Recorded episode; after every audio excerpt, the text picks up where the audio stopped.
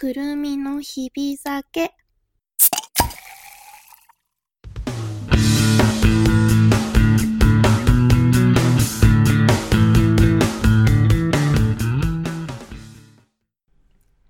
本日もお疲れ様でした。えー、皆様こんばんは、くるみです。このラジオはお酒と音楽を愛してやまない私くるみが晩酌をしながら好きな音楽、曲を紹介したり、日々感じたことをぼやいたりするゆるいトークラジオでございます。さて、今宵もいっぱいやっていきたいと思います。今夜の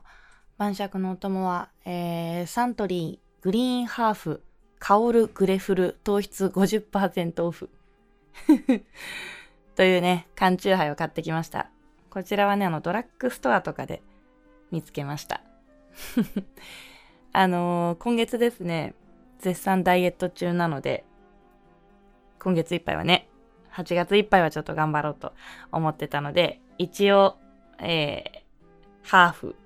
カロリーハーフ的なやつです。アルコール分は5%。なんか昔からね、グレープフルーツサワーが妙に好きなんですよね。特に缶チューハイで。えー、なので、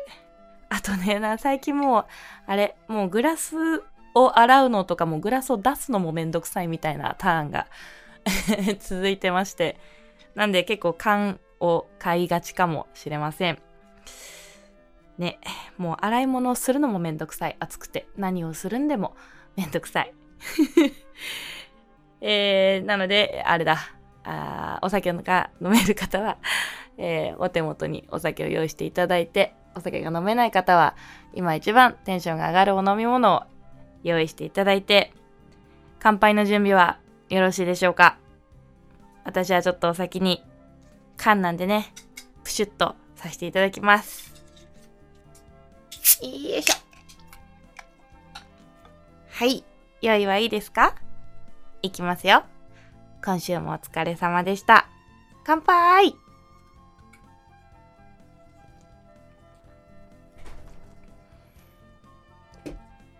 なあ。うま。いやなんかねやっぱりグレープフルーツサワーって大概間違いないんですよね。あプリン体ゼロだってしかも。やっぱあれですよ。天下のサントリーさん。間違いない味する。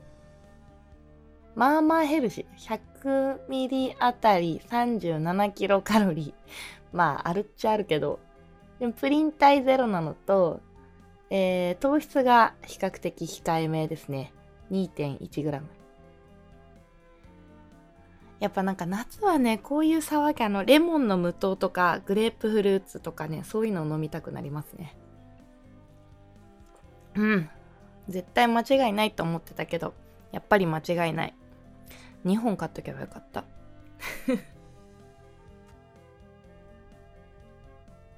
えー今回のテーマはテーマはというかうんと第一歩は弱さを認めることという、えーテーマについて話したいなと思います。最近ね海外ドラマにハマってるんですよ。いや最近っていうか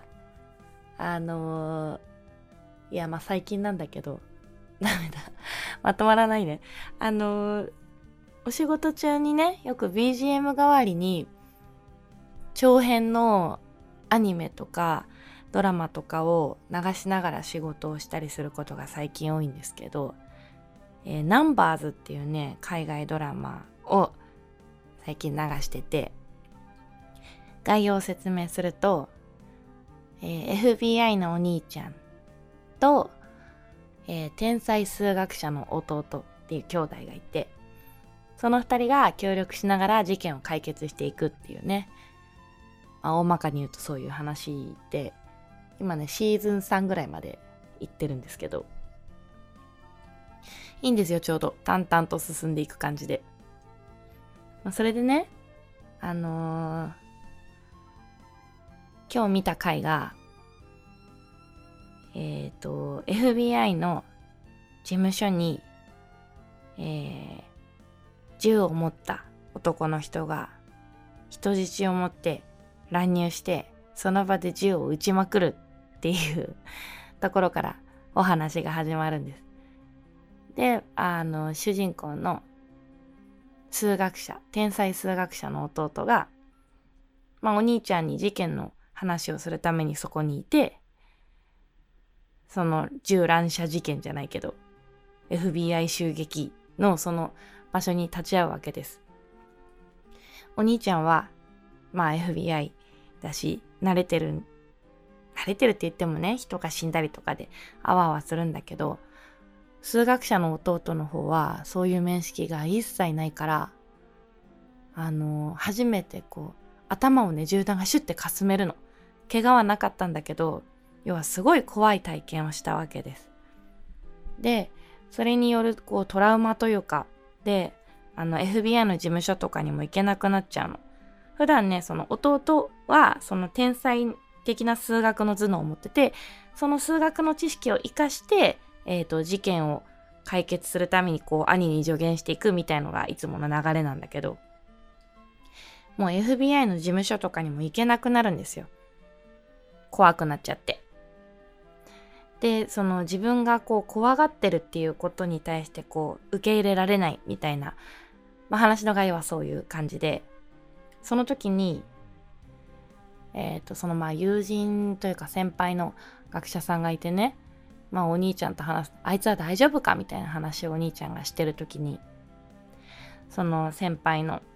主人公のせあの先輩の数学者の人が、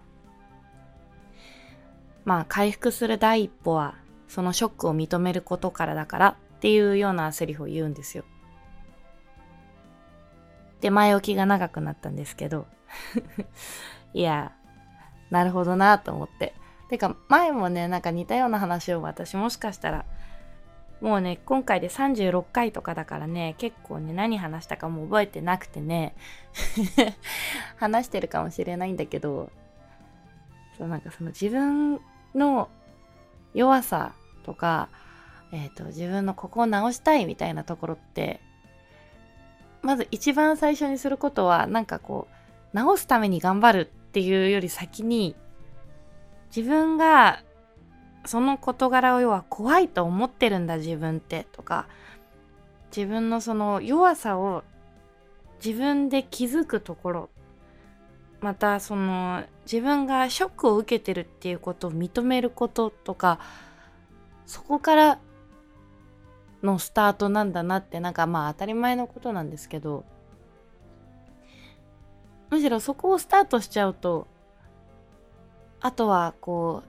う受け入れていくのにまあ時間がかかったとしてもその道筋がはっきりしてるからあの結構やまないで済むんだけど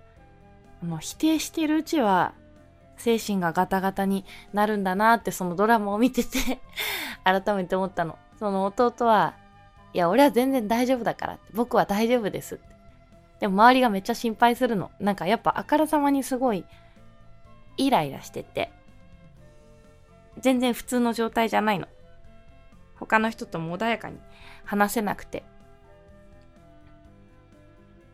でも本人は、いや、大丈夫だからって言うんだけど、要は大丈夫じゃないんだよね。っていうタイミングで、ほんとさっきのセリフが出てくるんだよ。本人がいない時に、まあ、回復、なんかお兄ちゃんがまあ、きっと乗り越えられるさ、いつなら。でも、回復する第一歩は、そのショックを認めること。わあ、なんかこれ、ほんと、自分でもちょっと思うところがあるっていうか まあ今回の場合はねすごいイレギュラーなすごい怖い体験をしてその体験を大丈夫って自分では言ってるけど本当はすごく怖かった。自分が怖いと思ってる。怖いと思った今もすごく怖いと思ってるっていう事実を認めないとその自分がすごくショックを受けてるっていうことを自分で受け入れないと要は先に進めない。ですよね。っていうような書き方をしてたんですよね。今回はそういうね超事件ものだったからイレギュラーな感じだけどいやこれ結構当てはまるよなってもうめちゃめちゃ自分語りになるけど例えばうん私は何だろうなえっ、ー、と自分が人よりえー、不器用なタイプだって今散々言ってるけどこのラジオで私毎度言ってんじゃねえかっていうレベルで私不器用なんですっていうのをよく言ってるんですけど実は自分が人よりも不器用なタイプだって認めるのにめちゃくちゃ時間かかってるんですよ。あのー、小さい頃の、えー、私はですねとっても自信過剰なタイプだったのでまあ今の私を知ってくれている人だったら特に近しい友達とかだったらそうなんだって意外だねって言われるかもしれないんですけどどっちかっていうと今自己否定が過ぎるからちょっとそこをなんとかしなきゃいけないっていう 悩み逆の悩みだけど、えー、小さい頃はですねとても自意識が強かったというかまああの自分に自分の力を結構過信してるタイプだったのであのね生地ねちっちゃい頃からすごい本たくさん読んでて小学生ぐらいの時とかって特に苦労せず勉強できたんですよ。めっちゃ嫌なやつなんだけど。だからなんか無敵感があったっていうか自分って結構できるタイプって思ってたんですよね。今思うと一体どうしてそういう感じに思ってたのか。まあまあでもそうですね。あの親にも親はすごいしつけ厳しいタイプだったんですけどでも言うてまあ普通に可愛がってくれて普通に愛情を注いでくれるような親だったので親に愛されないとかそういうジレンマを抱えたことは、まあ、ないわけですね私は。なので、えー、そこはこう平凡に生きててで、えー、小学生の時ってね理解力がちょっと高いというかまあその文章を理解する力があればさほどあの勉強しなくてもできたりとかってする場合が多かったりするんですけど、まあ、まさに典型的なそれでだから自分は器用で頭がいいタイプだとちょっとなぜか勘違いしてたんですね。でね、まあ、中学生に上がって徐々についていくのが大変になってくるわけですよ。もともとねそんなに賢いタイプじゃないのよ。本当はね。特に算数数字系は本当に苦手で暗記もできるタイプだと思ってたんだけど実はそれは間違いでえっとねできるタイプで決してなくてですね短期集中型それもあんまり量が多くない方。だからあの小学校とかでよくあるミニテスト。10問とか20問とかの範囲がめちゃくちゃ狭いのをバッて覚えるっていうのはできたの。だからねミニテストとかの点数も良くてねそれで勘違いしちゃったんだけど中学生になってくるとさ範囲も広くなるじゃない？そしたらちゃんと計画を立ててあの確実に覚えていかないとダメだからさそういう勉強が多分できなくて。でもまあ中学校は今度ねそっちはね人付き合いで悩んでるターンだからね勉強する時間はいっぱいあったんですよ。勉強の仕方は苦手だったけど中学生ぐらいの範囲ならまあなんとかコンとかやりくりしていけたんだけど高校生になっていよいよついていけなくなって。しかもねそのまあ勉強のことだけじゃなくて、まあ、もちろん運動はからっきしダメだったし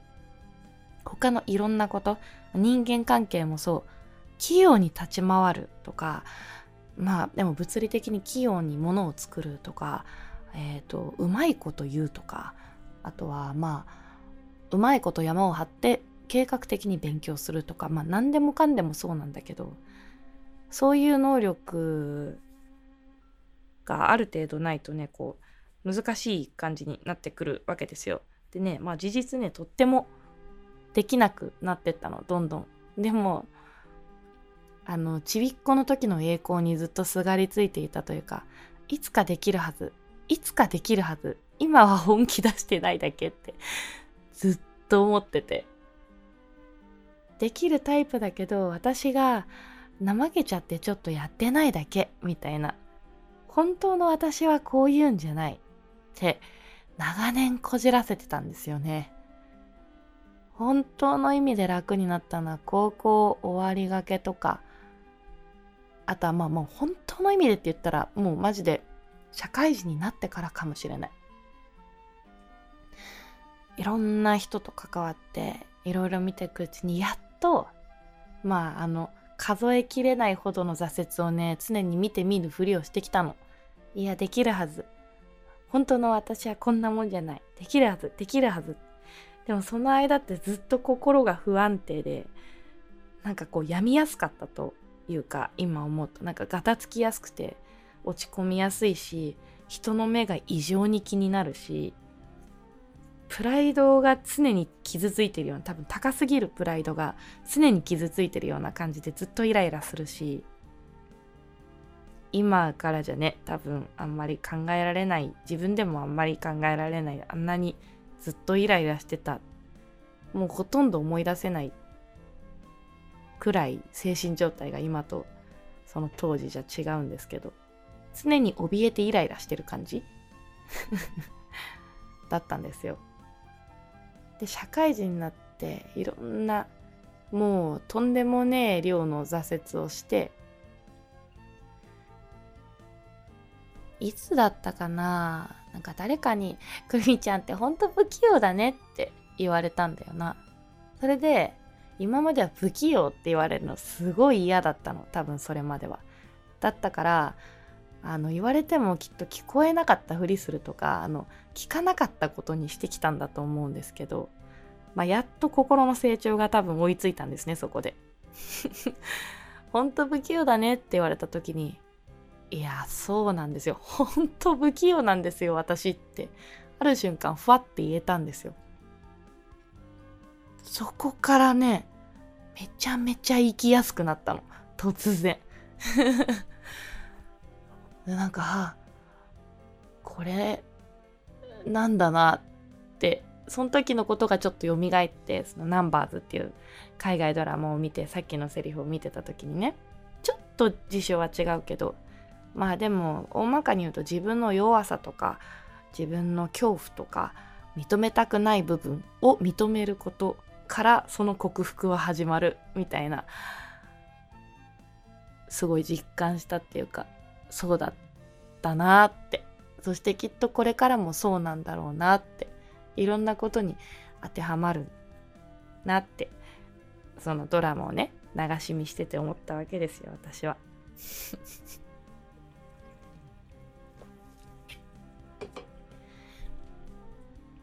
弱さを認めるのってわかんない私はだけど多分自分に対する期待値が高いんですね。ああ、この話多分絶対しましたね。まあそれを改めて思うきっかけになったんですよ。で、またね、そのドラマのその後が良くて、まあ結局、主人公は、まあその自分の恐怖を自分で受け入れて、最初ね、もう FBI の事務所に行けないってなってたんだけど、人命をね、救うために事件を解決するためにもう一度まあ事務所に行くことができるんですけどそれをもらったきっかけっていうのがねこれまたねお父さん役がすごい渋くていいんですけどお父さんがね彼に言うわけです。あの小さい頃のエピソードをしてね天才数学者だったからちっちゃい時のエピソードは結構ね陰キャで暗いのいじめられたりとか飛び級してもとんでもない天才だから飛び級したりとかしてね周りからはちょっと疎まれちゃうような存在なんだけどだから学生の頃のことはねあんまりうまくいってないことが多いんですよその彼はね。でお父さんが昔のそのいじめられっ子のこといじめられっ子じゃないやいじめてるやつのこと覚えてるかみたいなくだりをして覚えてるよって。あいつにはいつも泣かされていた。でもある日お前立ち向かったよなって。父さん本当は窓の外からいじめられてるのをその時見てたと。でもお前があの時反撃して立ち向かったから立ち向かったのを見てその時は助けに行ったんだと。だから父さんには分かってる。お前には立ち向かう勇気があるって一言言うんですよ。そのエピソードを話した後にね。その後、主人公は、その、ちょっとトラウマだった FBI の事務所にもう一度行くことができるっていうね、いい後日談があるわけです。だからやっぱりこう自分の恐怖やその、うん、認めたくないものほど本当の意味でこう克服していきたいというか回復していきたい。まあ恐怖だったら立ち直るための回復だし何かこうコンプレックスだったらまずはそのコンプレックスを一回飲み込むことっていうかまあ認めることから始まるんだなって思いました。言葉がちょっとまとまらないんですけどそれをなんかこれはまあ常日頃思ったりしてることなんですけどそのナンバーズのねそのエピソードですごいもう一度っていうかさっき まあ感じたところだったんですよね。でも私はね、最近ね、それが進みすぎてね、もう自分の弱さ受け入れすぎて逆に卑下しちゃってるから ちょっと、それはね、良くないのよ。あの、謙遜は決して美徳ではないっていう話はね、これしたんですけど、前にもね。ちょっと行き過ぎてる、今、わかってる。あの、自分を下に、まあ、要は、プライドを一度かなぐり捨ててしまうと、萎縮すればするほど自分のことをこう卑下した言葉を使ってしまう。そして本当にそう思っちゃうというか思ってる。自分には価値がないって思いすぎてしまう。しかもこう口に出して言うことで言霊ってあるからさできないできないって言ってると本当にできなくなっちゃう。のにね私今それが一番の課題かも。弱さやトラウマ、恐怖を認めるのはめちゃくちゃ上手になってんだけど、むしろ受け入れすぎて、今度はあの、自信が見出せなくなっちゃってるんだよね。これはこれでちょっと行き過ぎなんですけど、まあ今回の話とね、ちょっと違うけど、昔の自分のあのプライドどこ行っちゃったんだろうって感じですね。逆に。そしてこれは決していいことではない。中間くらいがいいんだけどね。あの、やりすぎないようにね。でもね、この間ね、あの、すごい上手なドラマーさんと、知り合い、共通の知り合いがいて、ちょっと遊びでセッションしようよっていう流れになったんですよ。私ね、アドリブとかセッションとかが本当に苦手なの。あのー、そして曲を覚えるのも苦手なの。つまりね、多分向いてないんだと思う。バンドとか。ここまで言っといてあれだけど。まあだから、上手い人ほどね、こう、私、上手いミュージシャンにほど萎縮をしてしまう節があるんです。しかも自分が好きなミュージシャンであればあるほど。音楽が好きすぎてね、好きな音を出す人のことって本当に好きだなってやっぱ思うんですよ。こんな音を生み出してくれてありがとうって気持ちになるので、いざそういう人の隣で弾こうってなるとすごい萎縮しちゃうんだよね。自分の力が見えなくなるっていうかまあ未だに自分の力は見えていないんだけど。でこう固まっちゃってもう全然自由に弾けなくなっちゃうというかよっぽど長く一緒にやってて慣れてる人とかじゃないと。なんか自分は下手くそだっていう自分のこう型にはまりすぎてこう閉じ込められちゃう感じがするの。だからね、セッションってすっごい苦手なの。けど、そのドラマーさんがすっごい褒め上手でね本当にうまかったんだけどかっこよかったセッションしててすごい楽しくなるぐらいけどあのなんだろうお世辞じゃない褒め方してくれるっていうか確実にピンポイントにしっかり聞いて言葉を伝えてくれるんだなっていう褒め方をしてくれて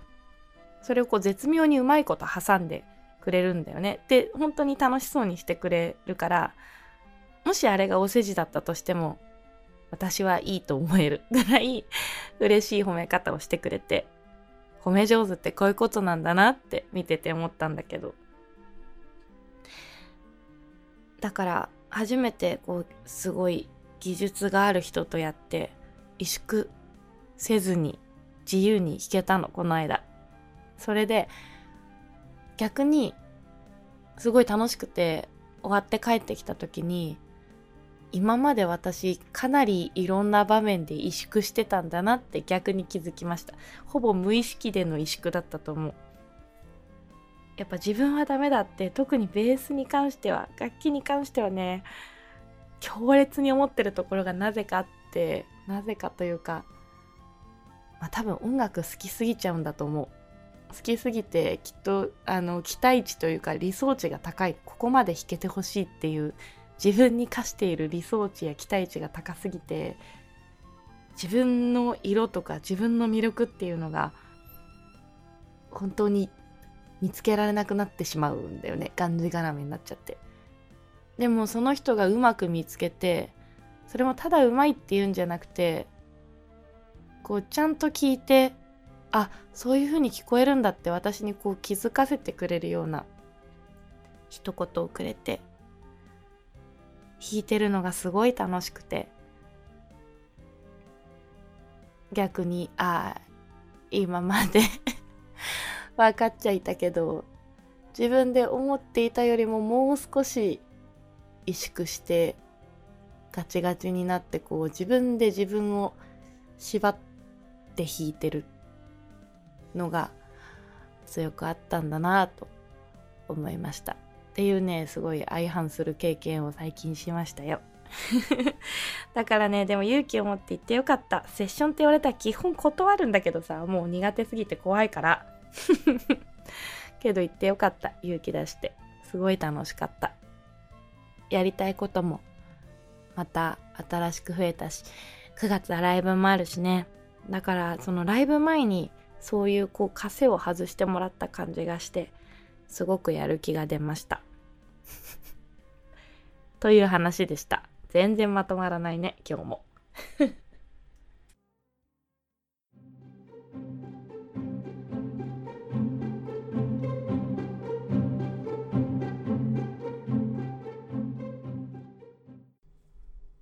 いまた喋りすぎてるので駆け足でこちらのコーナー行きたいと思います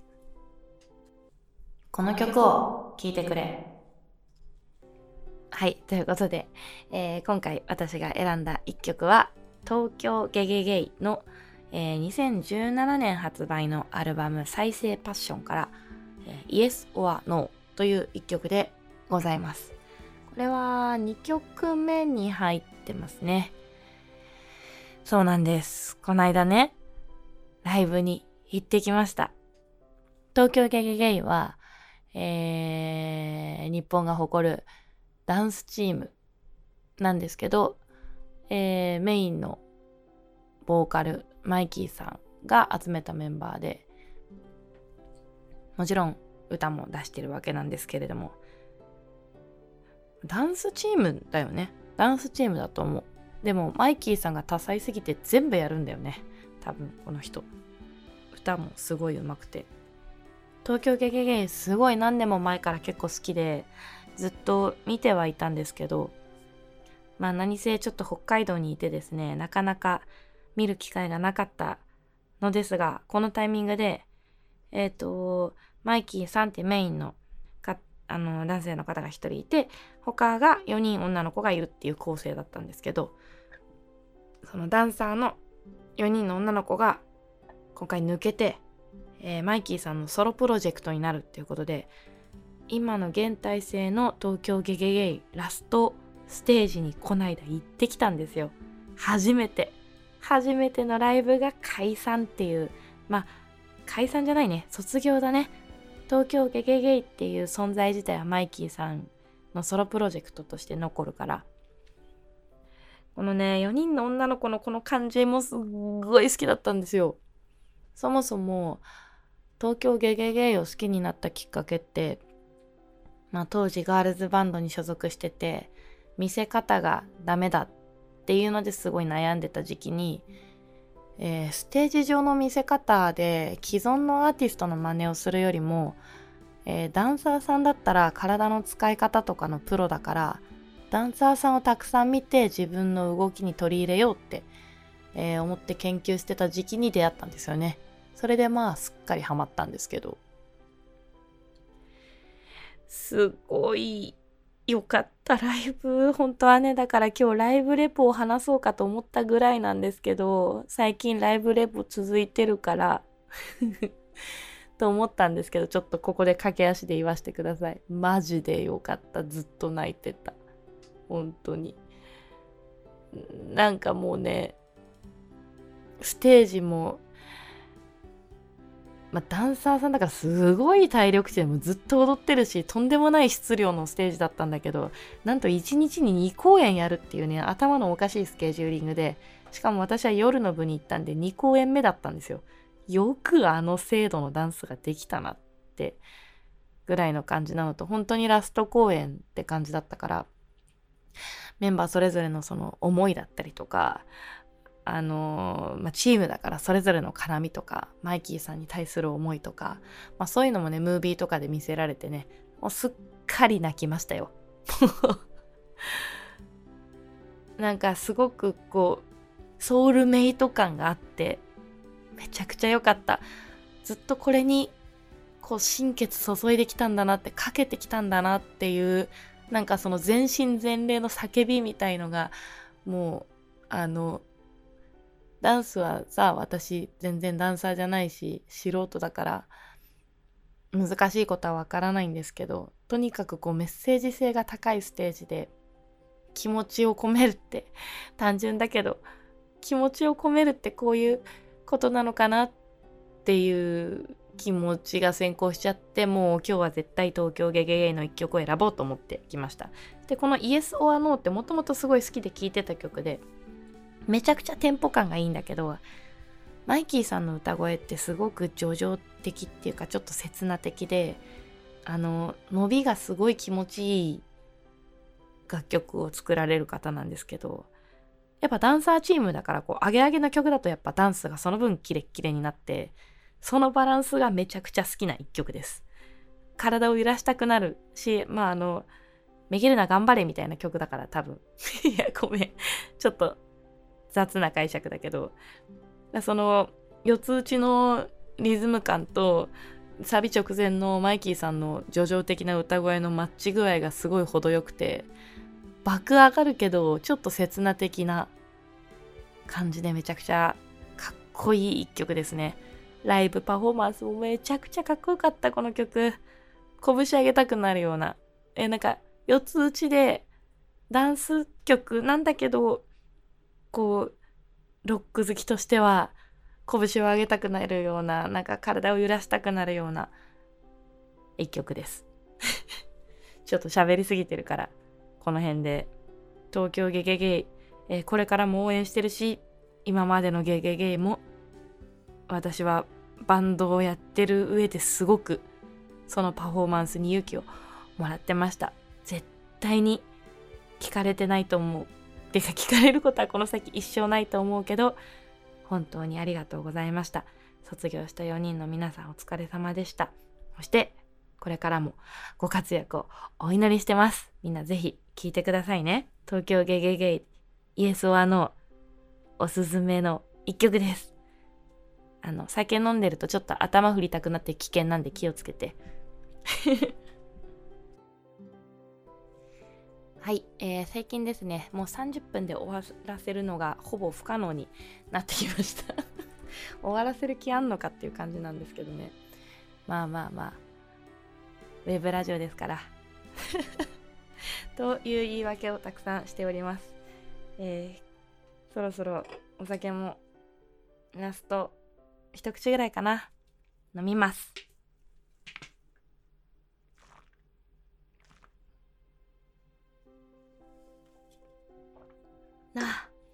飲みやすくてよかった。これもう一回買おうかな。なんかグレフルサワーってさ、時々失敗するとなんかすごい変ななんかトイレの芳香剤みたいな匂いとか味するやつない？わかんない私だけかなでもこのサントリーのグリーンハーフはかなり好きな方向性の味です。甘すぎるのもなんかその芳香剤臭すぎるのも嫌いなんだけどこれはちょうどいい感じ。美味しかった。えー、ここまで私の晩酌に付き合ってくれて今夜もどうもありがとう。おかげで大変。楽しい晩酌になり大変。喋りすぎております。このくるみの日々だけは毎月第2第4金曜日の夜9時に更新とさせていただいております。次回更新日は、えー、8月の26日の金曜日夜9時を予定しております。またここで一緒に乾杯できるように更新します。ハッシュタグは、シャープ、くるみの日々だけ、くるみのがひらがな、日々だけが漢字でつぶやいてくれると嬉しいです。えー、株式会社 GR 札幌丸山にございます。バーリボルバーと、えー、元祖魚串ガリアという居酒屋さんの提供でお送りしております。はあ、楽しかった。今月はね、ちょっと頑張り時なんで、次の放送までまた頑張ろうと思いますまた、えー、例のコロちゃんが猛威を振るっておりますがいろんなことに気をつけて体調管理しつつ大切なものを守っていきたいと思います。皆さんも体調には気をつけて楽しくお酒を飲みましょう。ではまたここで乾杯してくれたら嬉しいです。皆様良い夜を。